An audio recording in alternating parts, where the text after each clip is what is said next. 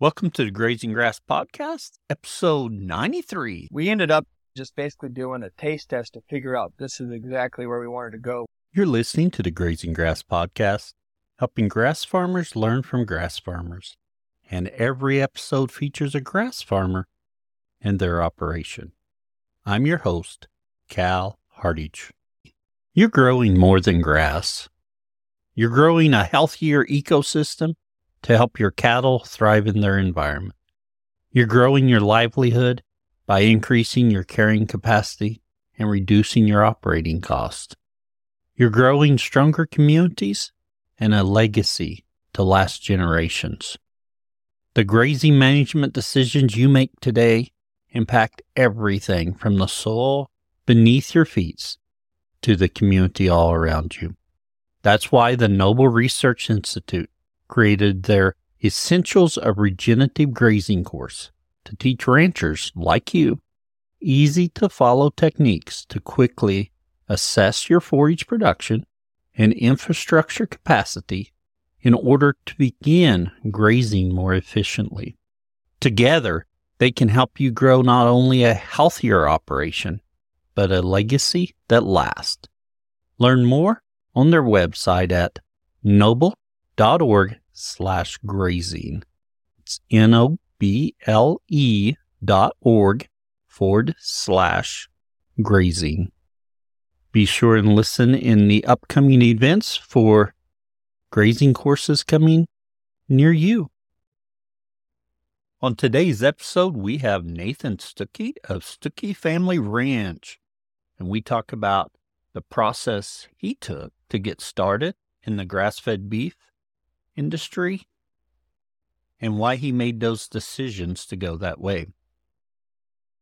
It's a great episode, and I think you'll enjoy it. Before we get started, 10 seconds about my farm.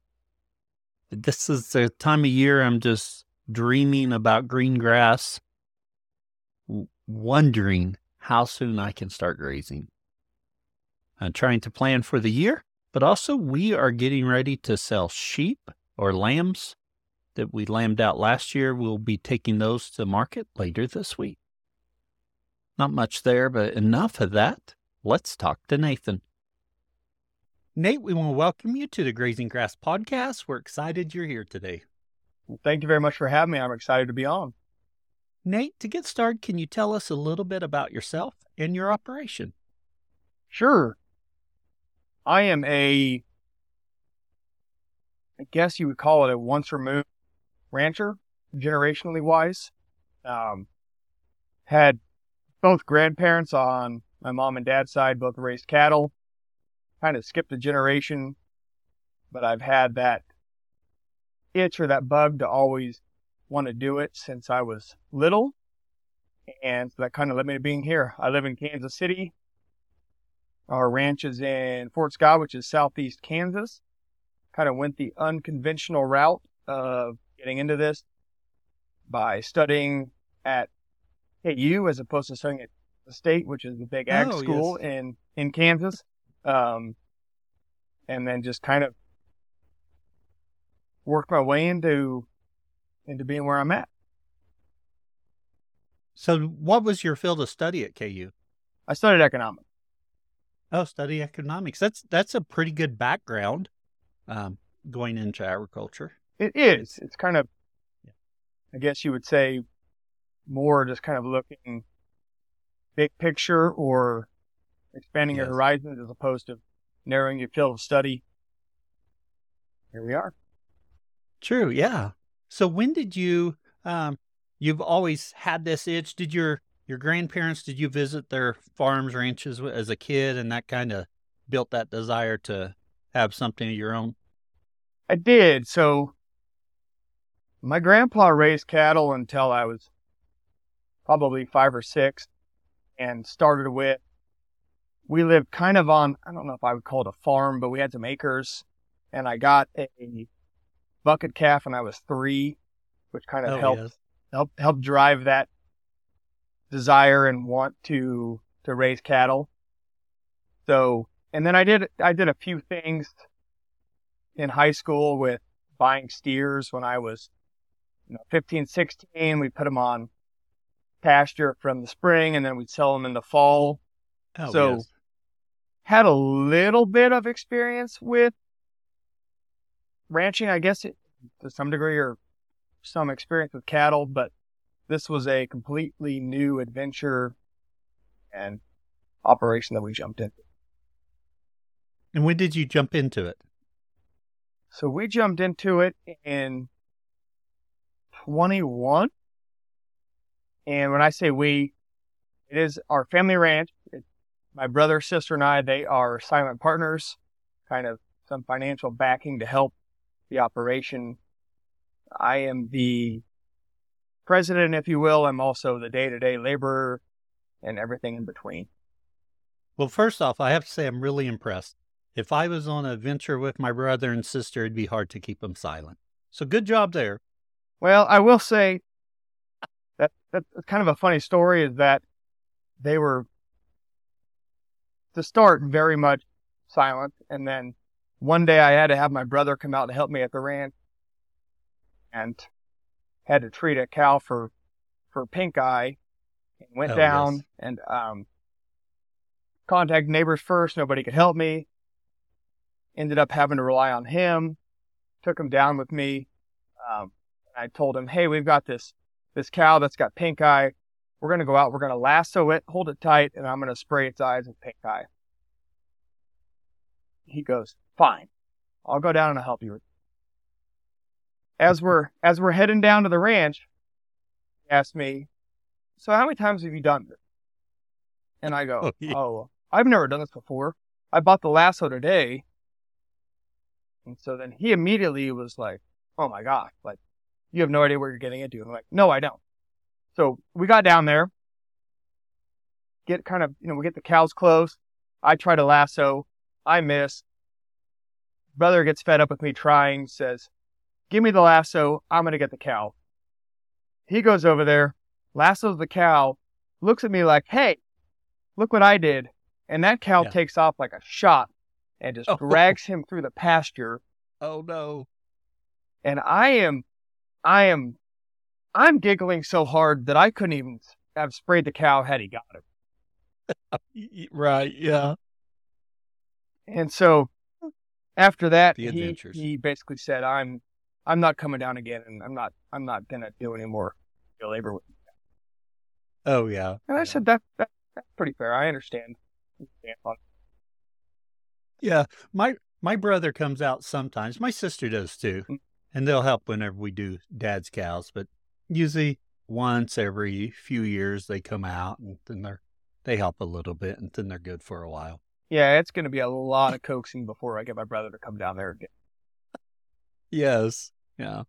So to get started in twenty one, were you able to buy some land to get started, or you find a property to lease?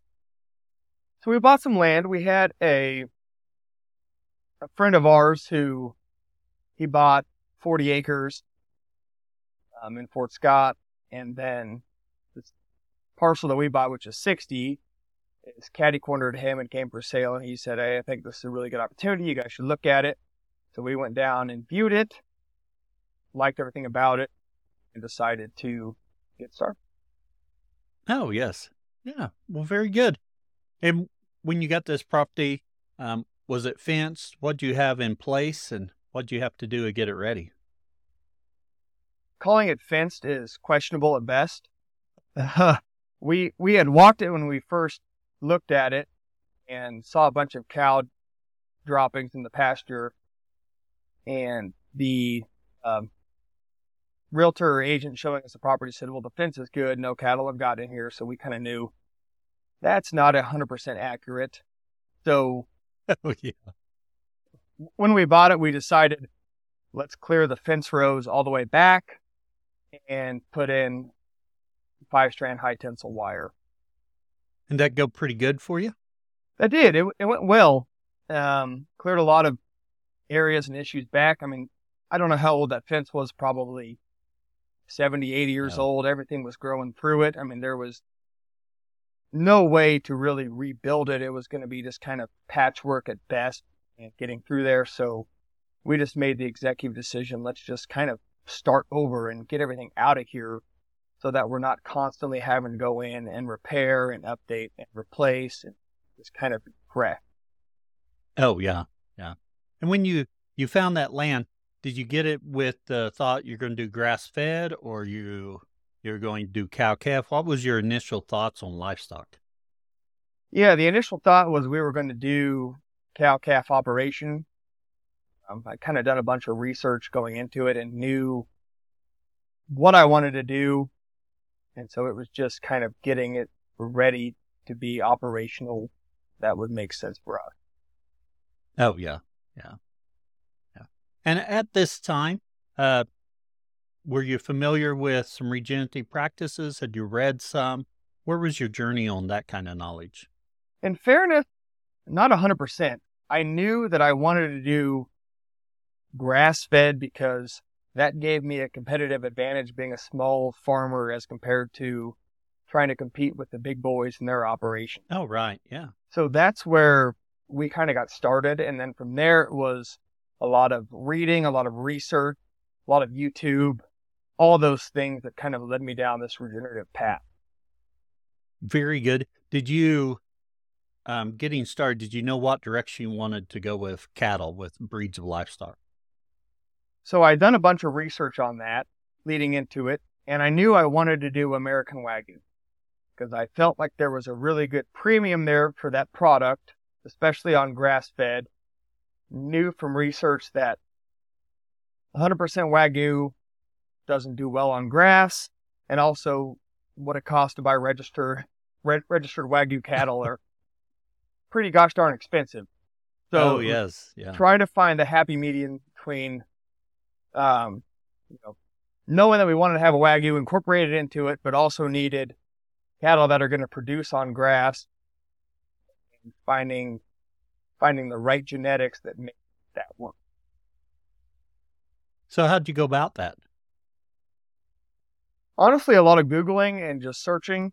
Um, I just started kind of looking up farmers in our area. I I had looked up Red Devon from oh yes everything that I've seen about them on grass, and actually ended up calling a red Devon breeder not too far from us, about a couple hours, that was 100% grass fed, and said, "Hey, this is kind of what I'm looking at. I want to do red Devon crossed with red wagyu with the Akaushi." And I kind of thought I, from googling at least back then, a couple years ago, was kind of only one that kind of had thought of that. And then when I talked to them, they said, "Oh, we're actually starting to cross some of our cattle with with Akaushi," and so then we worked out a deal to purchase some from them. Oh yes, very good. And we looked at, I think Akash. Uh, how'd you say that? Yeah, Akaushi. Confusing. I just say red wagyu. That makes a lot more sense. Yeah, well, I look at it. I pronounce. I have trouble pronouncing words anyway, so throw in a weird spelling and it's got an issue. We had looked at the red um, just to incorporate into Limousin on Dad's herd mm-hmm. and try it out, and then we never. We thought we may AI, AI some, and we ended up not going down that path. Now I've got a neighbor that that has some. Um, at least he's got a I think he's got a percentage bull. Mm-hmm. And I haven't got a chance to look at it and see, but I'm I'm interested in how that goes. So you were able to get some red wagyu cross with red Devon. And so that kind of for us felt like the perfect combination. We've got grass genetics from the Devon crossed with the red wagyu for the marbling and the name and the end product that it made a lot of sense to go down this this path with these cattle. I've got a little tangent to go on real quick. Wagyu. Have you ate wagyu steaks and meat before? Yes, I have. What's your I, what's your I tangent? have not. Oh, you have? No, okay. I haven't. So I've I've heard lots of things, but I've just I just haven't. So is it as good as what people say? I think so if you get the right genetics and they've done it the right way, yes. Now, I will caveat that with there are times where it feels like it kind of the term wagyu or the brand wagyu gets watered down when you see it Oh yeah. with somebody like Arby's came out with wagyu burgers or something. Oh yeah. Um, and that's more my price range. Well, which is, I mean, I get it, but I think if you if you find people that do it right, you you can find a phenomenal product there. What people are willing to pay for that product is is substantially higher than what they will pay for anything else, especially because people have heard that term. So that Right. that Right. that makes them want it. Um, and and there are some really good other operations that you can you can get wagyu uh, grass fed from too out there. Well, and like you mentioned there, public perception and perception's reality for so many people.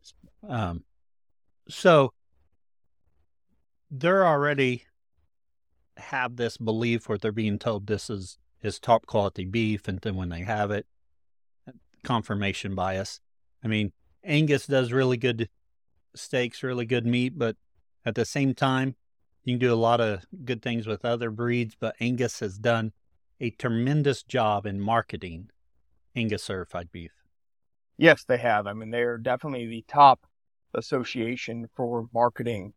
I mean, they are Oh, light yeah. years ahead of just about anybody else out there with, with a breed association Yeah. for what they are On- able to. Go ahead. Yeah, yeah, they've just done a great job. I recall in the, I want to say late 80s, early 90s, probably late 80s would be more accurate, maybe mid 80s. Um, the dairy industry really promoting butter, real butter. And margarine was coming out, had been out, and it was taking some of the market share. And it was really a concern. But the dairy industry, in my opinion, and I don't have the big picture. We were milking a few cows. In my opinion, they approached it wrong. They didn't start um, doing any blended products or anything. They were just so anti margarine and and anything that's not real butter. And they, and in my opinion, they should have embraced some of that and um, captured some of that market early on rather than giving it all up. But hindsight, that's that's my opinion, and I don't have a lot of numbers to speak for. That's just always what I thought they should have done. But Angus has done a tremendous job because they got on board of marketing their meat or beef early. I I couldn't say when, but early, and they've just done a tremendous job of that. Yeah, they have CAB label that can get put on beef, sells it for a premium. I mean, people see it when they go to grocery stores, when they're going. I think even McDonald's had it for a while. I don't know if they still Oh, do or not, but um, people are willing to pay for that. So if they, you know, they now I will tell you, for the average consumer, between Angus, a Hereford, Red Devon, whatever breed you have, you put the beef out there, they're probably not going to tell a difference. But that association has done a phenomenal job Oh yeah, promoting promoting that product. I I struggle because I grew up on Holstein beef, and I just think that's the greatest thing ever. Yeah, I mean, I think if you get if if you buy your beef from small local farm town, you know, ranches and farmers, it's probably going to be a lot better product than you're going to get going to the grocery store. Whether Oh, that's yeah, Holstein, Longhorn, Wagyu, Angus, whatever it is, it's just a it's just a better eating experience overall. Yes. Okay, let's jump back now. Uh, so you had the opportunity to get some red Devons, some red Wagyu um, crosses there. You bring them on your farm. How'd that go? They went well. So they are from grass fed operation like we want to run. So it wasn't Right. too much of a change for them to get used to what we were doing. They were used to rotational grazing. They were used to not being pumped with a bunch of antibiotics or chemicals or anything like that, which is what we were very about and we don't do. So that that made the transition very smooth to have them incorporate onto our ranch. They pretty much hopped off the trailer, ready to go like it was day one. We didn't have to do a whole lot of doctoring or anything like that Oh, or yeah. supplementing. When you brought them on, did you were they um, cows, bred heifers? What'd you buy? So we bought predominantly yearling heifers and Oh, yeah. then we bought a few steers just for having something we could finish out and kind of test the market with, if you will. Oh yeah, because if you start with cows and you're going to raise calves and you're going to finish those calves for your grass-fed market, you're talking four years down the road before you have a product. Exactly. For us too, especially with me being first time jumping into cow calf, I wanted, I knew what I wanted to get to, which was we're going to breed them, we're going to do this, but I wanted to just have cattle on the property and give me six months of working with them and being around them and just experiencing what happens with cattle Oh, yeah. before we started to focus on breeding and producing calves for going forward.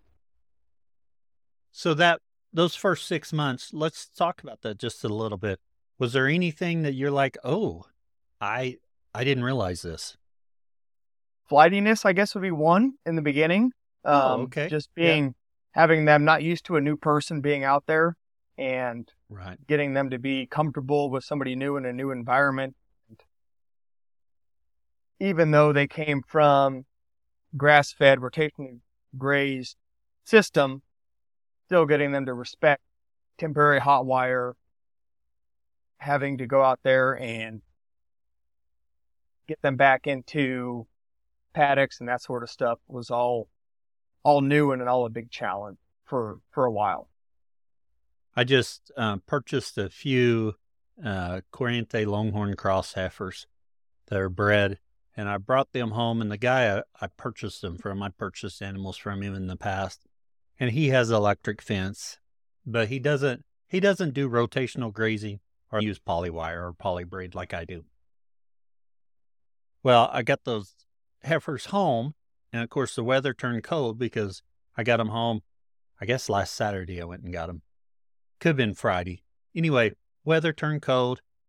I put them out there. My electric fence is not going good. Um, I I've gone around it. I went around it today, but it's not shocking them as hot as it should. Mm-hmm. And I've got to do some more tracing out there, but they're not respecting my fence at all. Which normally what I do, if I bring in an animal, I put them in a pen I have up at the house near our corral, and I put electric fence across it, and I give them a few days. I thought, well, they they come from this gentleman. I've had good luck in the past with his cattle. I'll just put them out there. Um, they, that, I mean, within five minutes of being up there, they'd stuck their head under a fence. Right. Like, no, that that's on me. I should have kept them at the house. Should have strung an electric fence out there, made sure it was really hot. Let them touch it a couple times, but the weather was changing. I thought I want to get them up there. It's about a mile from our corral, Mm-hmm. so I thought I want to get them moved. And um, you know, always whenever you try and hurry, and you don't do stuff quite like you need to, you find out you should have done it the right. Oh way. yeah. Yeah, that was I mean, one of the things for us that we don't have any we don't have any corral structure. We have it's just acres and fences. So they Oh, kind of yeah. had to learn by trial of fire basically, you know, of getting used to getting used to it. Oh, Um yes. and you'll have also, you know, kind of one of the frustrating things of running single braid or polywire is you'll have deer hit it that aren't used to being, in, Oh, you know, seeing that all of a sudden it shows up in the pasture, that sort of thing. Um, but if you keep with it, eventually they'll they'll respect it as long as. Oh, it sounds like you kind of had a little issue with fence not staying hot, and we've had that issue too. We don't we don't have any electricity to the ranch, so everything is Oh, off yeah. solar panel. And when we first put that in, didn't know anything about solar panels, didn't understand how much we needed and that sort of thing. And fence would stay hot for a day or two and then it'd die and then we'd have issues and that sort of thing. Now we've kind of learned and worked through that, that we are, we're to the point to where if the fence goes out, the cattle will still respect it and not come close to it Oh yeah. for a while, which is which is kind of what I wanted. You know, we live over an hour from the ranch. I need something that I know if the electricity fails, having that five strand fence is still going to keep them in. Right. Yeah. And and that's the great thing. Once you get them trained, even if power goes out for a little bit or something, um, it's usually not a problem. Yeah. Yeah. So just on that that subject, what do you have as an energizer? How do you have it set up so that you're you're making sure you're getting that fence hot? So we have the Speedrite Energizer. I wish I could tell you the exact model. Biggest one we could buy just to power everything. And Oh, yeah. then we've got three, probably 18 by 30 inch solar panels that are now connected to it with about 15 Oh, yeah. ground rods in there. Well, that's I was going to ask you. You read my mind about the ground rods because that's one area I find people like to skimp on, and that affects the quality of your fence. Yeah, I noticed that when we first, the guy that put them in was pretty minimal on those, and so I just went back in and just put as many as I could out there in the area that we've got. and Just said, I'd rather have more than not have enough. It's not that oh, expensive yeah. to, to buy those and put those in. It's worth it every penny. Yeah. And so, I, I assume you have a marine deep cycle battery on it. I do, yes, and it's got a year warranty and it'll last about a year every time. But I've kind of Oh, have it you know, I've I've got it now to where I know like okay, it's typically it's going to die about the first November before we get into the winter season, and I go out there and I just replace it, no questions asked. Let's Oh, start yeah. let's start fresh because that's the worst is getting into winter and you've got to go replace a battery and you know ours is put to where it's basically in the middle of the pasture and depending on the weather condition you could be walking I don't know a quarter mile plus carrying a battery. That's not fun. You do that Oh, one yeah. time and you realize okay we're not doing that ever again. So you get in Right, front of it you know. Year one you learn year two you realize all right let's get let's get this fixed now or replaced now so that we're not having the same issue we had last Oh yeah, yeah. And actually, that that is what I'm trying to figure out if my batteries, um, what exactly. I have a solar um, panel on this out here. It's worked great, but other day, not putting out. Well, it was completely dead. I brought the battery to the house and charged it. Took it back up, but still not not doing right. And um, so I, disconnected. Had some electro netting up on some stuff, so I took it off, and I thought, well, it's it's doing about a a kilowatt, so I'll let it be today, and tomorrow I'm gonna go up and trace it out. Well, I'm gonna completely disconnect it and and just start from the beginning and see if I can identify where the issue is. Typically, I don't have an issue with it. It might be the battery's getting old on it. Yeah, it kind of happens. You kind of learn. There's been times where I've thought the Energizer is bad or whatever. Typically, always goes back to battery. I don't know what Energizer you had. Maybe you mentioned it or not, but Speedrite for us has been fantastic. We've got the remote that we can turn it off and on from wherever we're at in the Oh, yeah. pasture, which is, if you're getting into this, I recommend having one of those that is such a that's such a lifesaver and a game changer to be able to just go out there and say, okay, I got to work in this area or wherever, turn it off and on from any spot and check everything. It, it it's a night and day advantage to have that. I I have a Cyclops uh, Energizer. Uh huh. but I have a SpeedRite remote, which means the remote doesn't work for the Energizer. But I love the voltage reading. If I'm losing amps anywhere, it gives me a direction on it. I really like that tool. Um, it'd be really nice if I had that remote control Energizer with it um, so I could turn it off. But I have to go back to the Energizer, flip it off, go do my stuff, turn it back on. I'll tell you a funny story about turning it on and off was we first started and I had my parents out there to help me just do a few maintenance items around there Just simply mainly because my dad was around cattle most of his life, so he's familiar with Oh, it, yeah. Understands it. And then I was trying to do some work on the fence, and this is before we understood how much we needed to have solar panel wise, and we just had a little little unit we bought from like Tractor Supply that we thought was going to power this whole Oh, entire yeah. thing. Clearly did not. It would last for maybe a day or two and and would shut off. There just wasn't enough power getting to the battery to the battery charged. So I'm out there trying to do some work on the Energizer, getting it figured out what's going on, what's causing it. My dad's in another part of the pasture at this time, is not taking a phone call. Typical. I'm trying to crawl back and forth underneath the fence to figure out what is causing issues. At the same time, he is checking the fence for electricity. So I'm turning it off, crawling underneath it. He sees that it's off. He's turning it on. I'm crawling back underneath Oh, to do some other stuff. And I am I am getting hit. You know, I'm getting I think it's 10,000 volts of best go we have just Oh, right through my back. I can't figure out what's causing this. Now I think there's like some sort of short going on in the fence oh yes. that that's causing me to get hit. I'd get out, turn it, um, check it, and like, okay, it's hot, turn it off, crawl back underneath to go try to reassess with the battery and the the energizer situation. He would check it again, realize that it was not on. He'd turn it back on. I'd crawl back underneath oh. it, get hit again, oh yes. and then And eventually that doesn't feel good. I no, it does not feel good. And then eventually I got with him and I was like, What are you there were some very choice words said between each other that a father and son should not say to each other. It's so yeah. It's one of those you have to apologize later. I'm sorry for what I said in the moment. That's um, right. That's right. Yeah. Yeah. So you got these steers there, cattle, some cows that, or some heifers, I think you said hmm there. What did you breed them to for your first year on those heifers?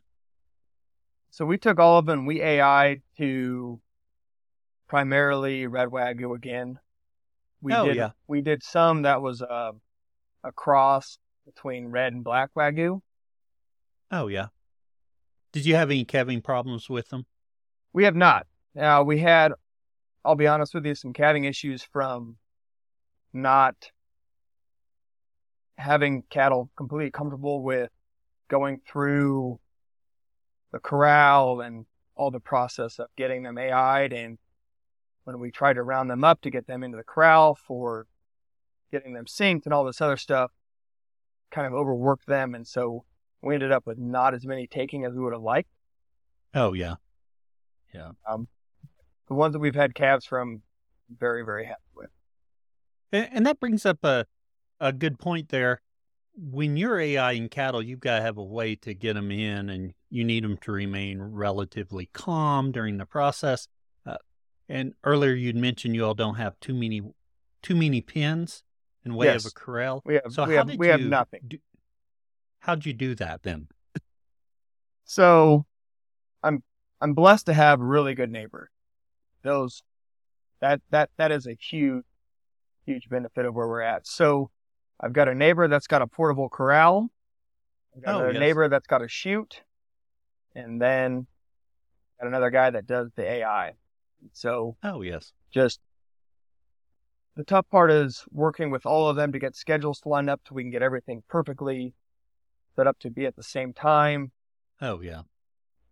and then uh, you know year one because they weren't fully i don't know if trained's the right word but they weren't used to me took a Oh, lot yes. more work to get them into the temporary corral get them ready to go do all that stuff now because we've gotten them trained to alfalfa cubes i can go out there into the pasture you can put the temporary corral wherever you want and I'll have them caught in 15 to 30 minutes. They'll just haul me right in like it, like it's nothing.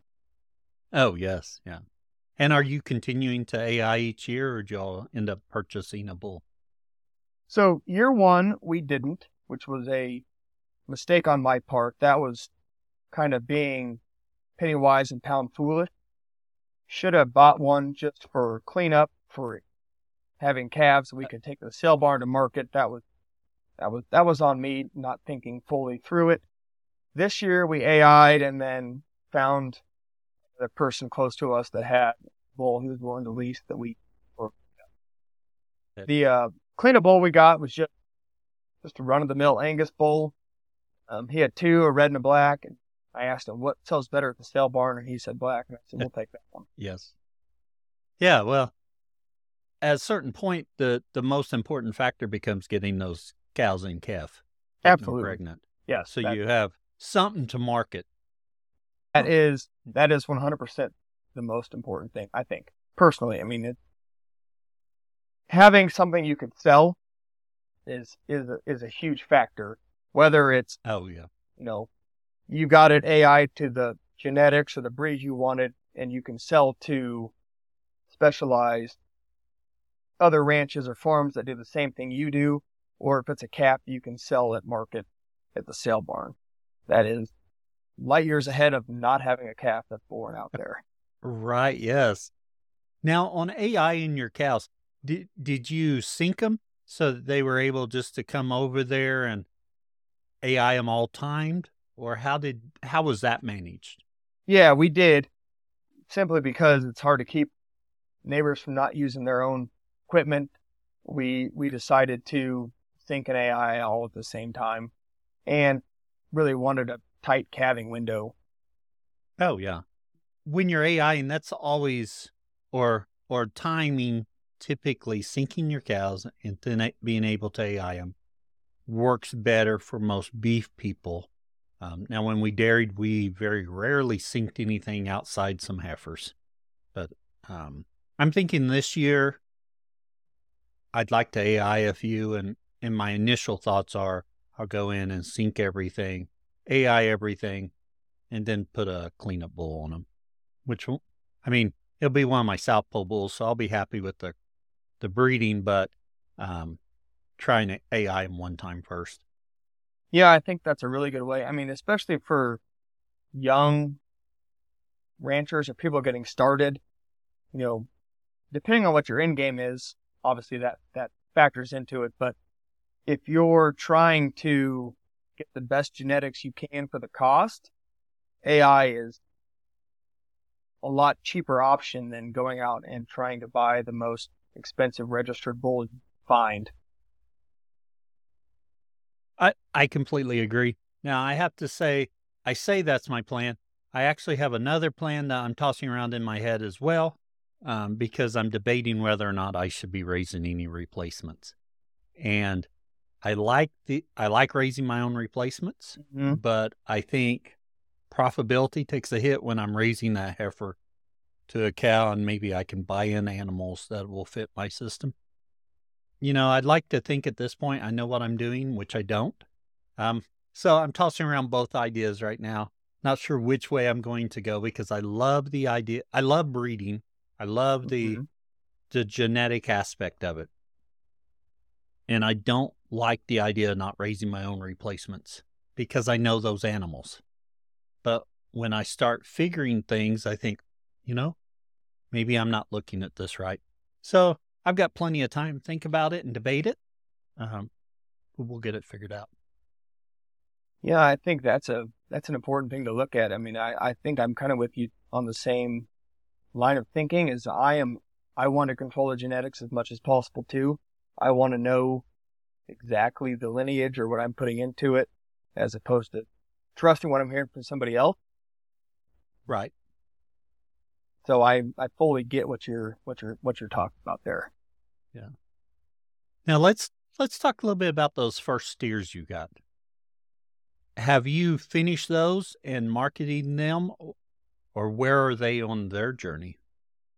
So we have we finished them and sold them last October, November, sometime in there. oh, Um, okay. and sold most of them. We still have some beef that we're working through.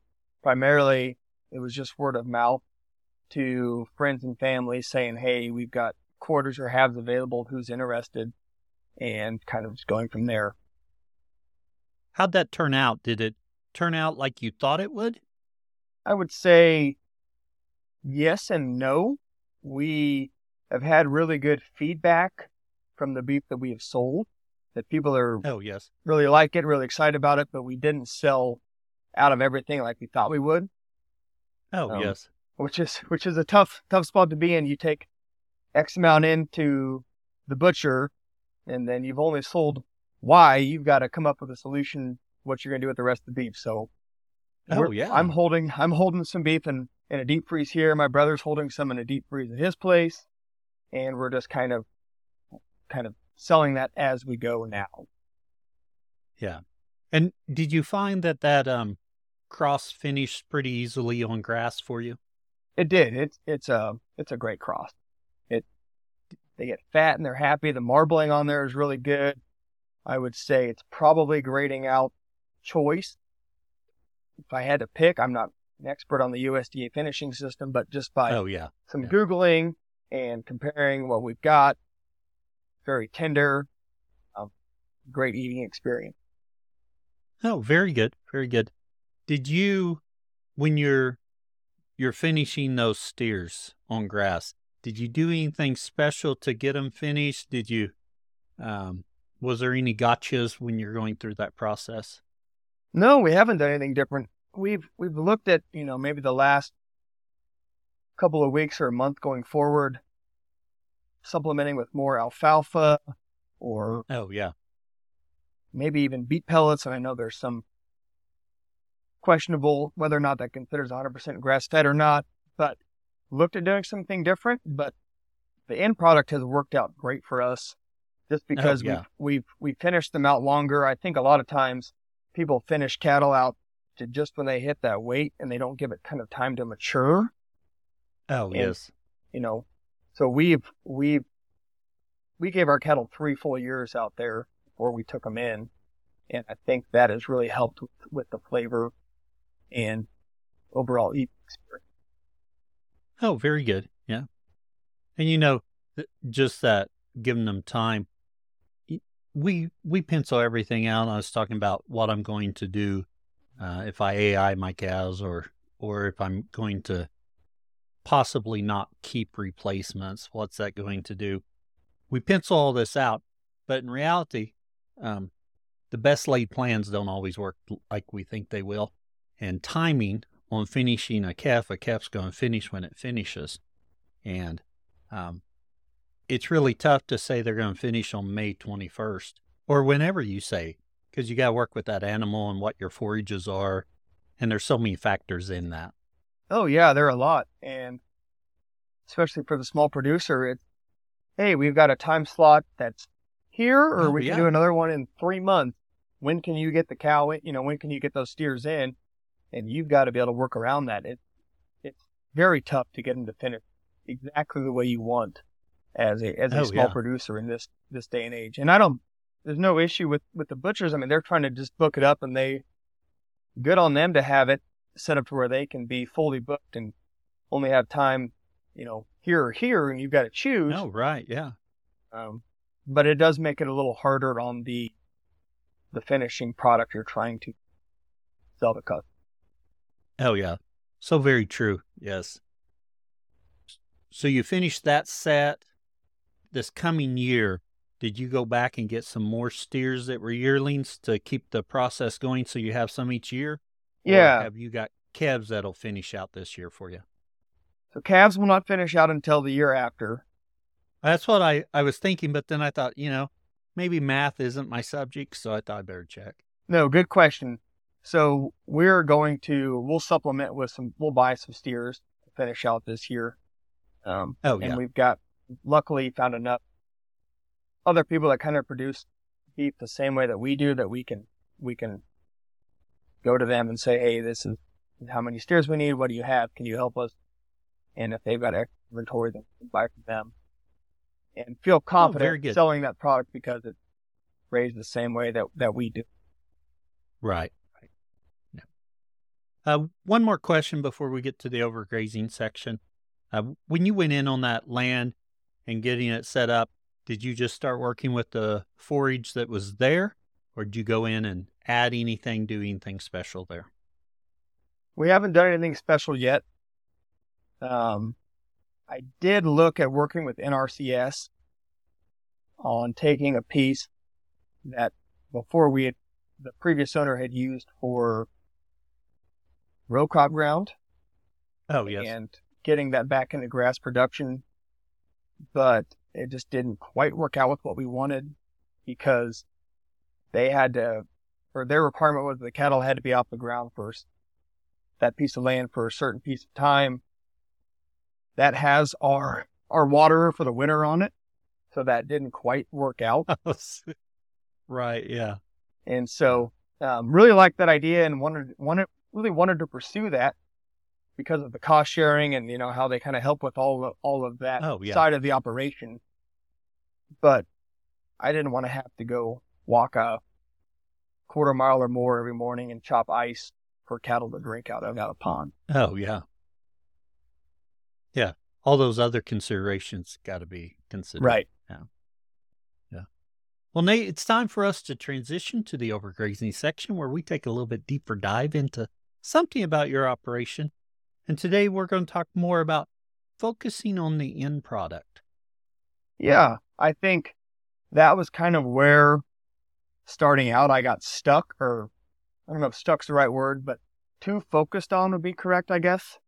Was I was I focused on when I wanted to be able to finish the cattle as opposed to when the cattle should be calving and when they should be growing and had to kind of flip that after one calving cycle and realized this isn't this isn't the right way to be doing it. We need to be more in sync with nature.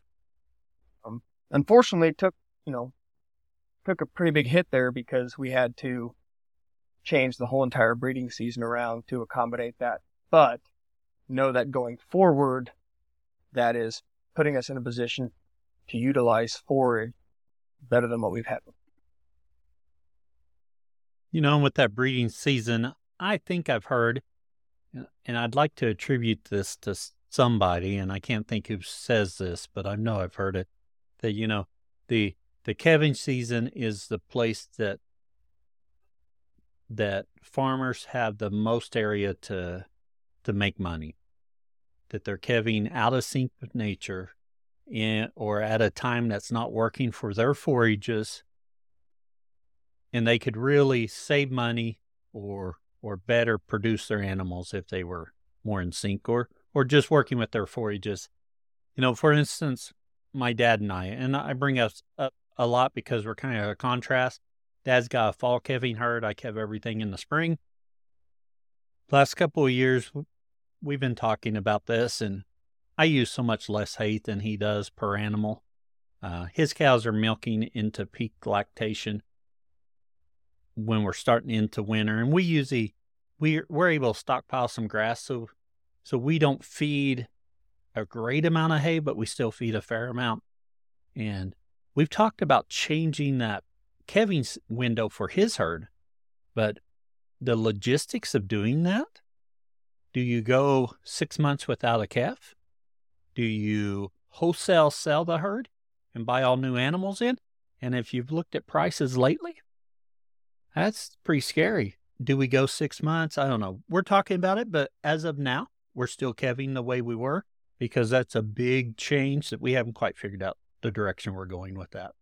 Yeah, that's a tough one. I understand exactly what you're saying. I don't know if there's a way to kind of piecemeal it. Maybe there is where you kind of slowly change the breeding season to get to where you want. You might end up with some really yeah. bad months. I don't know exactly. But yeah, and and that's what we would end up if we go if we try and push them to a shorter uh, calving interval. Mm-hmm. You're going to go through some months you don't want to calve in that way.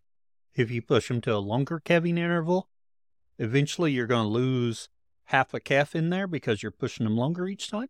Yep. Um, but you're going to go through some months you don't want to calve in then either. So, um, stand pat right now uh, as we think about it and consider our options. So, you know, our main focus has always been on the, the end product, which I think we figured it out has, has worked. We, we ended up kind of just basically doing a taste test to figure out this is exactly where we wanted to go. We ordered a bunch of grass fed, grain fed steaks from different operations, different breeds, and kind of just had a, a blind taste test with, with family over the holidays one year and decided, okay, this makes sense. This is how we're going to pursue this. This is what we're going to do. And this is how we're going to, going to build, build the herd toward. Is that where you identified, hey, Wagyu is the way we want to go? Mm-hmm. That that's exactly right. We did a bunch of different ones, like I said. Um, honestly, we we tried Highland, we tried Piedmontese, we tried just straight grass fed from the grocery store. We did grass fed Wagyu from First Light Farms. We did grain fed Wagyu from HeartBrand and some other ones, some local, and just grilled a bunch of steaks, cooked them all the same, and said, "Hey, rate these," and then did did an evaluation and said, "Okay, this this is kind of the top top of the line that people like the most, and that's where the operation." Oh, very good, and that's a excellent way to begin with the end in mind, and um, figure out what you like and goes with that. We we talked about we have not produced any grass finished um, beef, and we've talked about doing it. Um, my wife and I've talked about it a lot. However, when I say that, to be honest, we haven't really ate grass fed beef. We we have traditionally finished beef with a little bit of grain, mm-hmm. and that's always what's in our deep freeze. And we haven't gone out to buy any. So one of our first things, we're going to finish a steer so we can have it before we even try and and market any just to make sure we're on the right path and we like it. I think that's um, a good way to do it. I mean, it really is. Finish it out, and at least with us, you dry age it, twelve to fourteen days. It works great. Oh yeah, and the product's been good. And if you want to sample some steaks, let me know, and I'll just send some your direct. Oh, okay. I'll keep that in mind because, yeah, I did. So pasture poultry probably it's probably 10 years, 15 years ago. I got some Cornish crosses. I built a, a pen, um, like Joel Salatin, the, the meat chicken pen. Yeah. And I purchased 50 of them and I raised them in it. And the first thing we did, I thought, we're going to put up these for ourselves. If we like them, then we'll move the next step and see if I can market some. I think the price point's really tough on those especially where I live. But I thought I'm going to try some. So we did that first set, butchered them, got them processed. And my wife's like, I don't like them. It doesn't, it, it's not flavorful. I said, it's chicken. It's flavored from whatever you put on it. Um, she was not a fan. So that was the last pastured poultry that I did. Okay. Now, I, I have talked to her about maybe getting some Freedom Rangers and trying a little bit slower growing ones. Uh, in doing it. I haven't yet because I do believe the price point in my area is just markets it out of my out of the people here. So I don't know, but yeah, if you don't love it, it's hard for you to market to other people.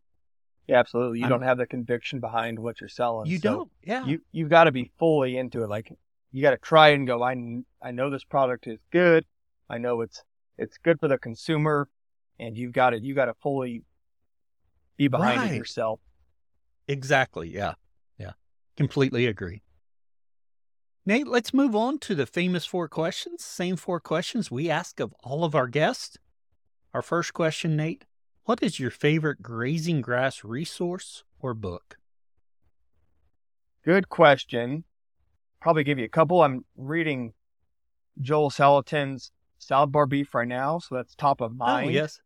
Um, but I also think another really good one is Comeback Farms by Greg. Oh yeah, yeah, both excellent choices there. Our second question: What is your favorite tool for the farm? Can I give you two answers on that one? Yes, you can give me as many as you want. For actual tool itself is fence pliers. Those, for what we have, be able to fix fence. They also work as a hammer. They're pretty universal for a lot of issues you're gonna you're gonna run across. in terms of day to day operational problem. Oh, yes. Yeah. The other one for us, for myself, good bag of alfalfa. Once you get them cattle trained to that, you can get them to do a lot of things that you could do without having to, you don't have to have dogs, horses, machinery. You can just get them to follow you just about anywhere you want to go. Yeah, I, I love cows following me as opposed to me driving them or trying to get them to do anything else. If they'll just follow me, it's all good. Yeah, I, I love it about uh, a 90% of the time, except for that 10% where I'm working in a certain area and they just are just right up on you because they think you got some treats for them. Oh, yeah. Yeah. Yeah. Hazard uh, of it. Yeah. Our third question, Nate What would you tell someone just getting started? For somebody just getting started, you definitely want to do your due diligence and do your research before you jump into it. I would say before picking out a piece of ground, walk it, look at it, do an assessment of the water, the fence, the forage, meet your neighbors, talk to them, come up with exactly what your end product is, whether that's you want to finish cattle and sell to your friends and family, whether it's you want to raise cattle that are just you're selling the calves to a sale barn, whatever it is, figure out your end game, whether you want to be the marketing specialist that focuses on the end product or if you want to be more of just the land steward, figure out your niche and go from there.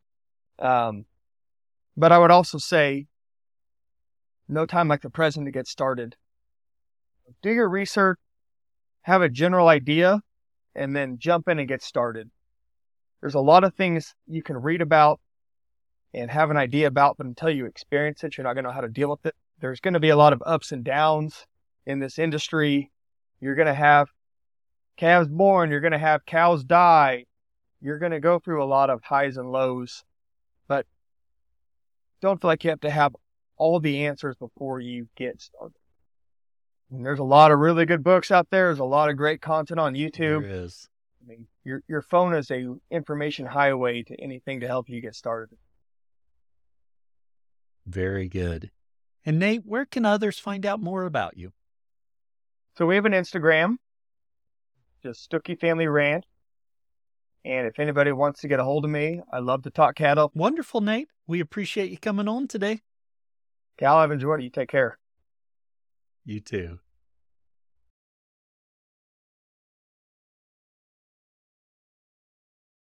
I really hope you enjoyed today's conversation.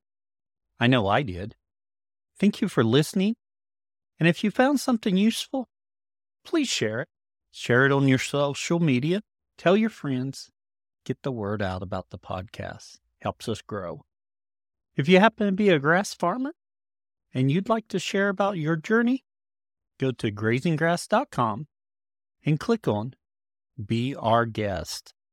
Fill out the form and I'll be in touch. We appreciate your support by sharing our episodes and telling your friends about it. You can also support our show by buying our merch. We get a little bit back from that. Another way to support the show is by becoming a Grazing Grass Insider. Grazing Grass Insiders enjoy bonus content, monthly Zooms, and discounts. You can visit the website, grazinggrass.com, click on support, and they'll have the links there.